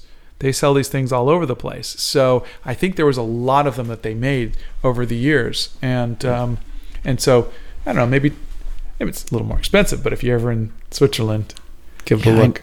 I, I think I know some people there. I'm I'm I would love one because I think, and, and what's so unique about this is kind of the, it's leather. It holds yeah. kind of your sketchbook, but then the front flap kind of folds down, and you have yeah, access to all. It opens up. I love the snaps. I love the snaps, and uh, and the fact that it fits so perfectly in my watercolor kit, and uh, it just it's it's it's wonderful. But yeah, it is it is a um, I, I also like the fact that you're taking something that, and again, it's it's a medic kit, so it technically wasn't for war; it was for healing. Right. But you know, you're you're you're taking something and you're re- repurposing it for for art. I just love. It. Yeah, I think it's um, maybe be, it becomes part of that ritual too, right? That I am now in the artist kind of drawing mode, right? Now yeah. I've, I've got my kit and that's what I love about your you do these video compilations where you're packing up your kit and you're putting yeah. it in Esmeralda and off you go.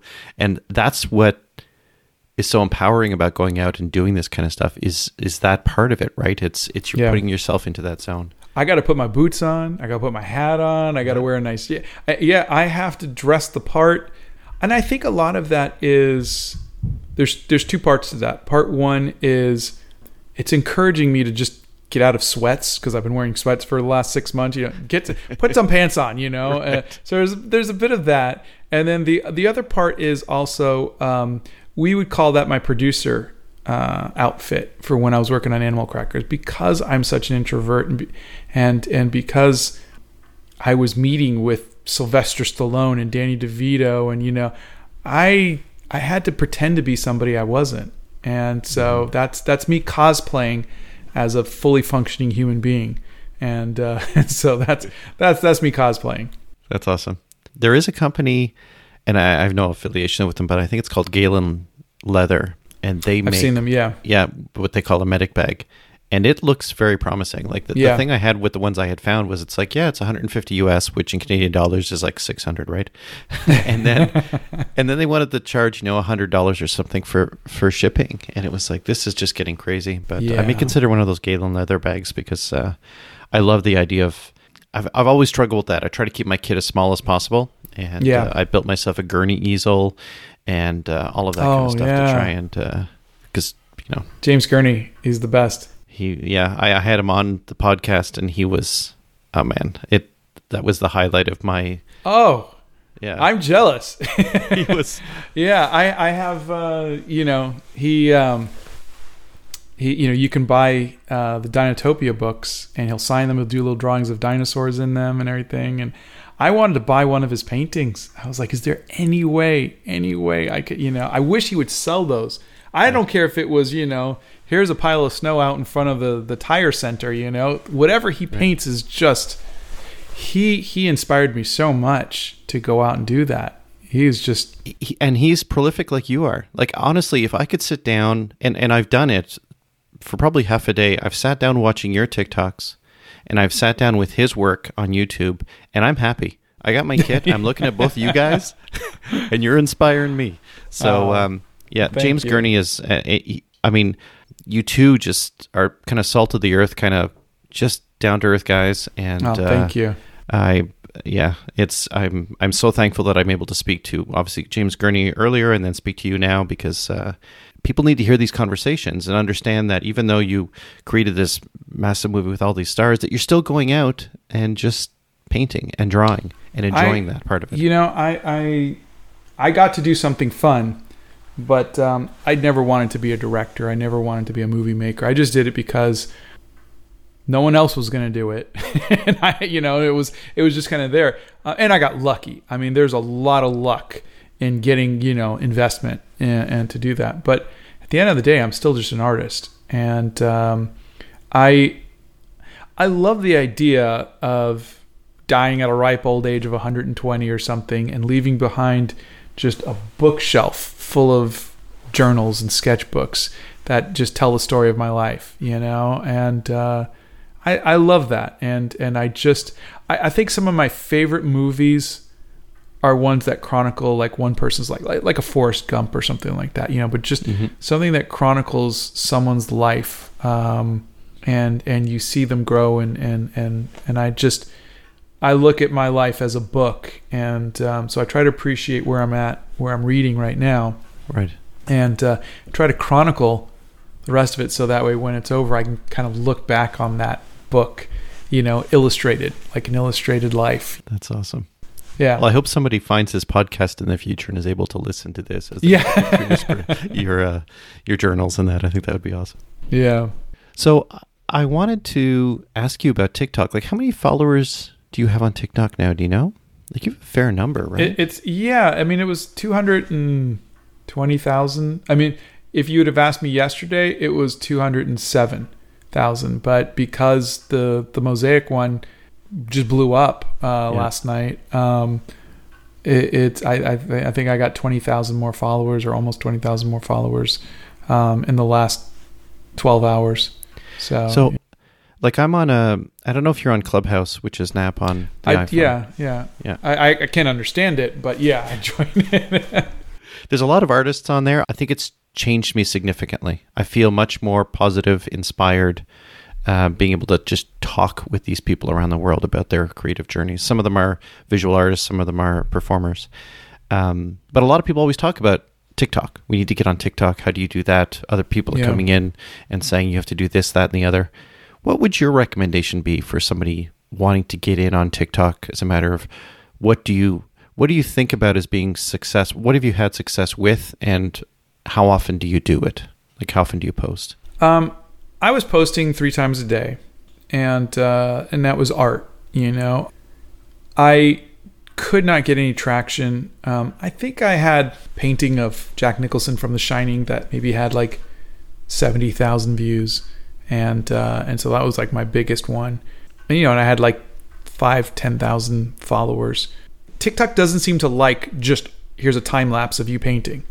It wants a story, and uh, and so you know the, for someone who just wants to paint, I don't have time to write a story for every single painting, you know. Right. And and uh, and I tried for a while. I tried like doing like the voice lines of the characters that I was painting, you know, from the movie or whatever. And of course, what what becomes the big thing is the is the Swissmedic bag. That was my first kind of like you know I think I got like seven hundred thousand views on that, and uh, a whole bunch of new followers because of the Swiss medic bag, and everybody's asking about the Swiss medic bag. Um, and then someone had asked, uh, "Oh, what do you do with the Swiss medic? Like, what? How do you prepare?" So I did the video of me sitting down in the Hobbit hole right there, mm-hmm. sketching. That hit a million views. That was my first one to go to a million views, and, uh, and then of course everybody was like, "Oh my God, you have a Hobbit hole!" So then it was okay. Here's the Hobbit hole, and that one's got three million views, and uh, I'm like, okay, I want you to focus on my art, not my Swiss medic bag, not my Hobbit hole. You know, I want I want to focus on my art because that. But I've watched people. TikTok likes to say you're going to do this. Like here's this one thing you got famous for. We want you to do that for the rest of your life. And, I've talked to like Chanel, uh, who does the um, the the Harry Potter once. She's like, Harry Potter's not even my favorite thing, but you know, she's got like a million and a half followers for doing Harry Potter parodies. And uh, and I talk to people who they're kind of stuck in this this loop of doing things that got them popular on TikTok. And so I've been purposely avoiding talking about the Hobbit hole, talking about the Swiss medic bag, um, and showing off my other stuff. And Fortunately, the leap, the the the painting in Leiper's Fork, the uh, the Puckett's Grocery, that one wound up getting a million views as well. And uh, and then now I'm kind of finding my voice of talking about art is something. And and, and I understand that uh, you'll see some videos with me in front of the camera. That is when I'm at my least comfortable.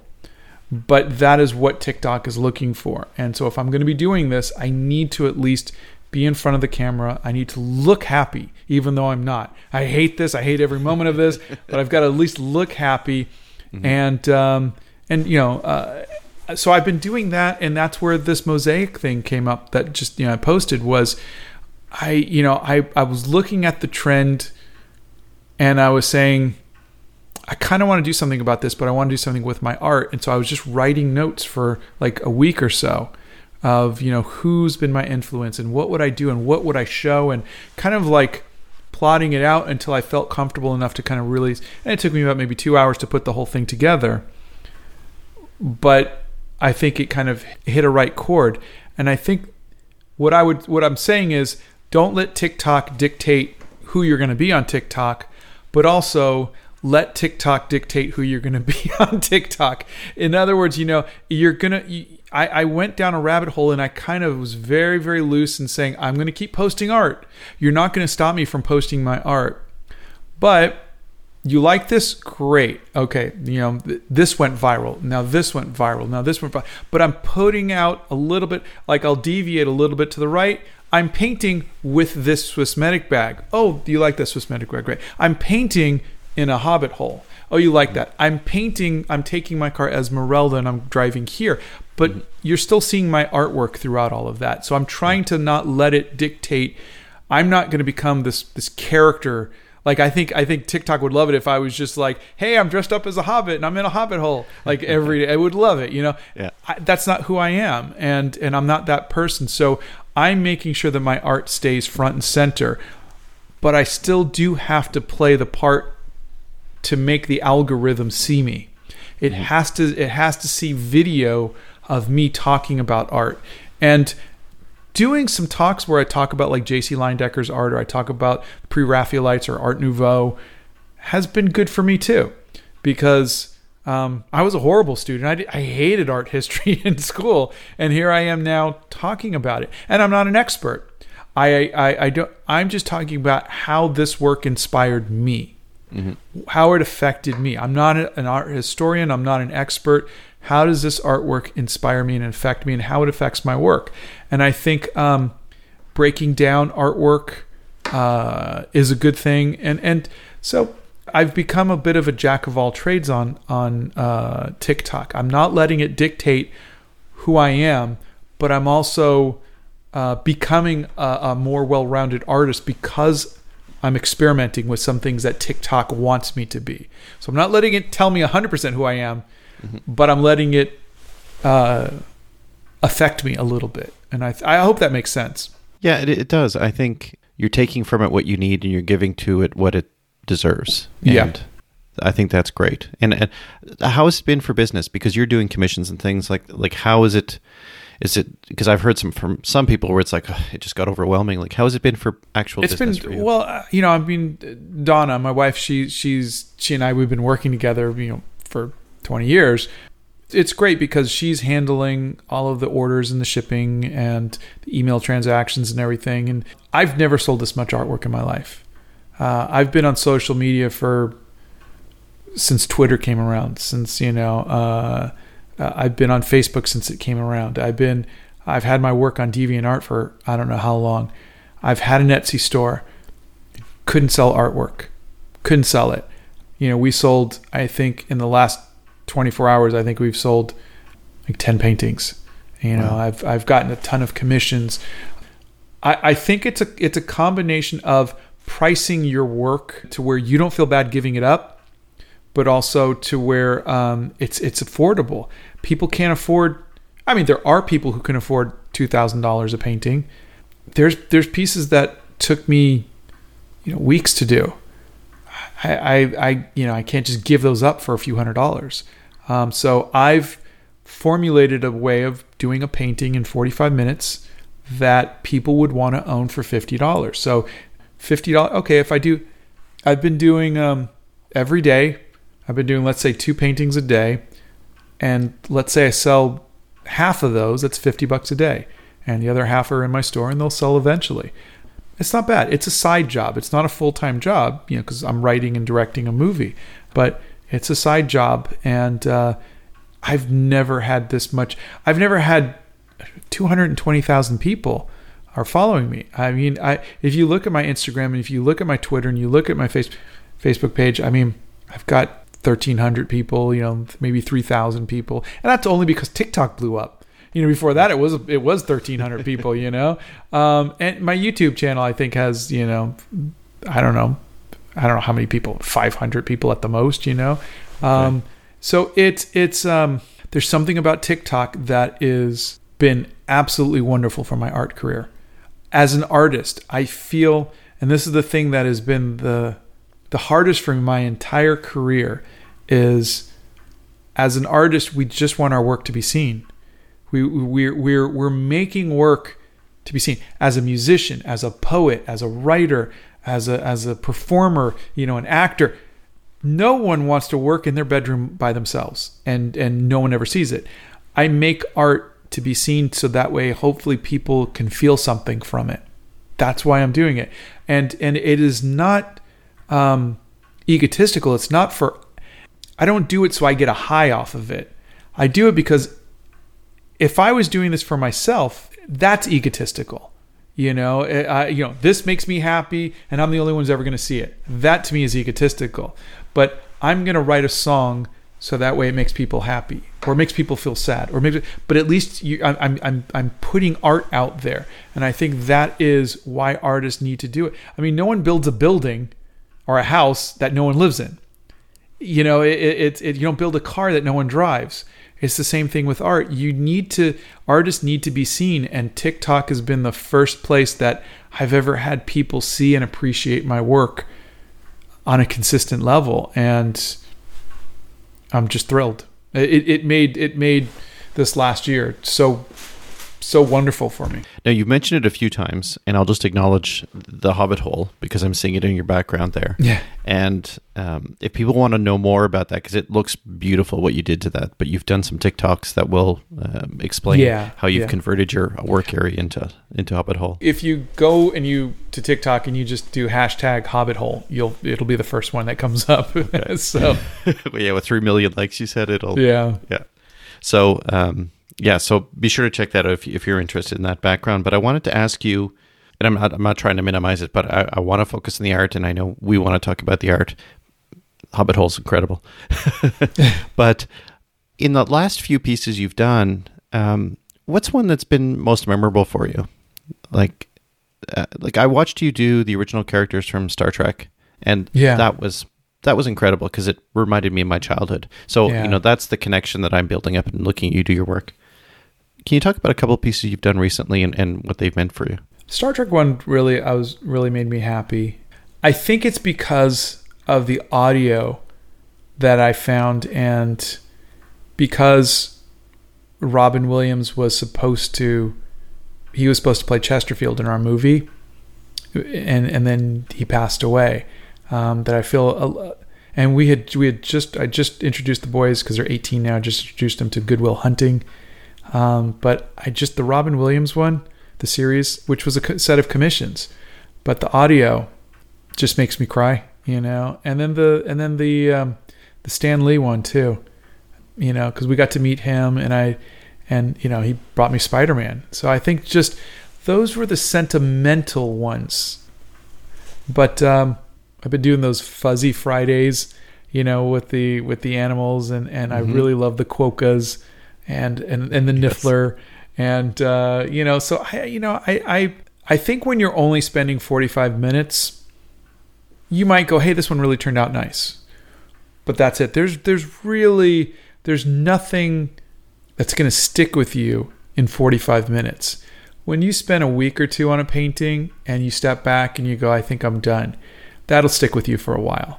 And so I think you know you get you get what you put into it and Right. uh, 45 minutes isn't enough for you to get emotionally attached which is perfect for selling it you know Yes. so because Yeah. you're not emotionally attached you know they're not pulling it out of your hands and uh, and i think knowing that um, is good so it but but because like someone had requested that i turn the um, the star trek uh, paintings into a TikTok they, because they they didn't get to see them during the live paintings, and uh, and so I'm gonna do that maybe later today or tomorrow. I'll I'll, I'll put that together, and I'm gonna find a, a really good line from Star Trek that'll just kind of you know fit well, you know. But I I um love doing that, but I think really the stuff that I've been doing has hasn't been memorable other than when I kind of find the right line and put together a TikTok for it. Which, by the way, TikTok hates those. you know, it's like it's like oh another time lapse. Oh great, Scott. You know, you know. But And uh, that's what I've been falling back to is I'm going to record everything I do now because TikTok likes it. But now I'm real- realizing I need- really need to do more than I need to tell the story instead of Yeah. I, and I, and I think that makes us better storytellers because that's what we are as artists. We're storytellers. I think, uh, and I know I have three minute videos now, but I still love the challenge of trying to get a whole story into one minute. You know, like the mosaic, I got it to 105. I was really upset, but I was like, and I and I there's there's three parts that I cut out of that. Like there's three, you know, family members or inspirations or whatever that I cut out of that. And uh and so I was like, I might do a part two, you know, but there's such a fun challenge of trying to tell a story in a minute. It's it's a it's a wonderful exercise and um and I really love finding that beginning, middle, and end that that you can do, and uh, and I'm hoping that that turns me into a better filmmaker. You know, when when when I start directing my next film. do you have something planned? Oh yeah, I'm actually um, I'm writing and directing another film. This one isn't based off of one of my books. I was hired by another studio. I can't talk about it, but yeah, I, I I finished the second draft of the script. We just had our our casting uh, call today, and uh, and I might be out in London recording the cast in September. So uh, so that's cool. Yeah, I still want to make my own my next movie, which is either going to be Pet Robots or Ed's Terrestrials, unless some some miracle happens. I get to do the Dreamland Chronicles as a series. But uh, you know, I uh, but this is this is my first work for hire. Um, now that I'm a, a, a you know, I've actually made a movie. You know, I'm a, I'm a, Right. uh, a, a director. Um, they hired me to write and direct, which is really fun. Uh, this has been wonderful. Um, now I want to go into homework because I always Yes. ask uh, my guests for homework. But before I do that, I save this question for a few guests, and I think it's appropriate for you. So, if you had the chance to have lunch with a fictional person, who would that be? Wow, fictional. Sherlock Holmes would be fun, but he'd be so annoyed with me. Gosh, that, that's that's a fun one. I mean, I could just look around the room and think. See, I, my mind is racing because like Superman, you know, whatever, and uh, and I think, uh, well, what would be something where I could walk away with it, where it's not just a conversation, you know, someone who has powers to do X, Y, or Z, you know. so, um, but uh, you know, I would say for because I would want it to be someone that I could learn a lot from, you know, if it's if it's you know, and um, funny, I just keep coming back to Sherlock Holmes, even if I annoy the hell out of him. I, I you know, because because you know, my brain is nowhere near, you know, I, I'm I'm a I'm I'm not even Watson level, you know. Uh, but I would just if he was forced to have lunch with me, I think yeah, uh, Sherlock Holmes would be. I, I I would love to just. I see. I don't even know what this is. This is the problem I had when I went to um, meet all of these actors. I didn't know what to say. I sat there, you know, we were eating soup and what, you know, having lunch together, and I was just quiet. And it wasn't until because Sylvester Stallone was the last person that I got to meet. Mm-hmm. I'd had a few months of those annoying, you know, things like John and Emily are so nice and they'll talk to you and they're asking me questions. I didn't ask anything about them. I'm just not that kind of person. Like I don't think about, I don't have like a list of pop culture references or hey, how how about those Mets? You know, I don't have that small talk ability. So um, by the time I, it was about time for me to meet Sylvester Stallone, I actually wrote down a bunch of questions, and it was the best. I had the best time. He was telling me stories. He was shadow boxing. He was because I I had pre prepared questions. So I think if it was Sherlock Holmes, I would have to pre-prepare a bunch of like smart questions that you know, like whatever. But yeah, I I think that would probably be it. Sherlock Holmes. Yeah. That's great. I, I appreciate that. Now, one more question before we get into homework. What do you think's the best advice you've ever received? Hmm. The first thing that comes to my mind is, and I don't know if this is the best advice, but it's the first thing that comes to my mind is sure. uh, I was in elementary school and all of my friends were teasing a lot and, you know, telling me to go do this and we dare you to go do that and we dare you to go do this and uh, and I was always getting into trouble because I just wanted to please them, and uh, and my mom said, and I'm paraphrasing here, but there's two there's two different types of people in the world. There's leaders and there's followers, and which one do you want to be? And um, and I think that empowered me, not to be a leader, but at least not to always follow and uh, and so I think that that kind of encouraged me to, at least with my art, even you know, to to be daring and go out and try stuff on the fly. That was my mom. now, when it comes to homework, um, I was asked for something that the listener can walk away with and try. What do you think they should do as as homework? What would you recommend? I would say get a sketchbook and fill it up. And when you're done filling up that sketchbook, go get another one and fill that up and draw everything. Don't draw stuff out of your head. Fill it up with people's, places, things. Learn to draw cars, learn to draw houses, learn to draw um, people, plants, horses. Draw everything and keep doing it for the rest of your life. And look back on those first sketchbooks after five years, 10 years, 20 years, 30 years and you'll see you'll see how far you've come. Um, it's like leaving breadcrumbs, hmm. so you could find your way back. And honestly, I mean, could you imagine if you just woke up at the age that you are and you had no pictures of what you look like as a kid? You know, it would be really weird. You need to leave those um, those little breadcrumbs for yourself when you're older, and and show yourself how you've improved. Uh, and the only way you're going to improve is by drawing every day. Doesn't matter what, just draw every day. Bring a sketchbook with you and just draw. Bring so you can draw with a ballpoint pen. They don't smudge, you know. Um, I would do that all the time. Just bring a ballpoint pen with me and just draw. You could draw with a pencil. You could you could do the watercolors and inks, but honestly, you just need to draw every day. Um, when I was in art school, we would do three hours every day of figure drawing classes, clothed figure, nude figure. We would just and we just you had to learn it. And uh, the only way to learn is by doing it. You can't read a book about how to draw characters. You can't read a book on how to be an artist. You have to do it. It's like it's like working out.